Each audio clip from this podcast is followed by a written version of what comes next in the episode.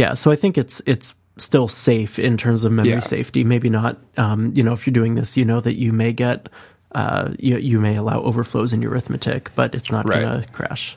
which could cause other bugs. You could always assume that adding a plus b is always going to give you a number bigger than a and b, but you can end up with one smaller. Right.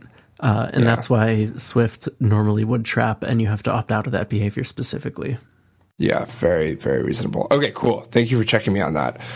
So that, those are the, those are two of the ways you can add, but it turns out there's a third way that you can add. Whoa. And there is yeah, there's a function called adding reporting overflow. And so what that will do is it will return a tuple. There's a function it- on on integer or on. Uh, It's on is it a binary integer. okay. So that's like the protocol that represents int 8, int 64, int 32, and so on. Right?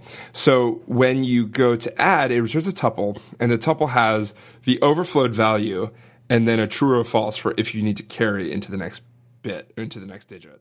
Okay. If you want to hear the rest of this episode and all our even numbered episodes, you can subscribe to our Patreon.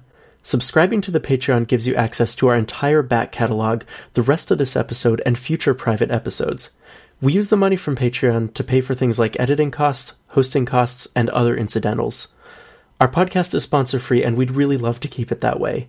Details on how to become a supporter are in the show notes, or you can visit us at fatalerror.fm.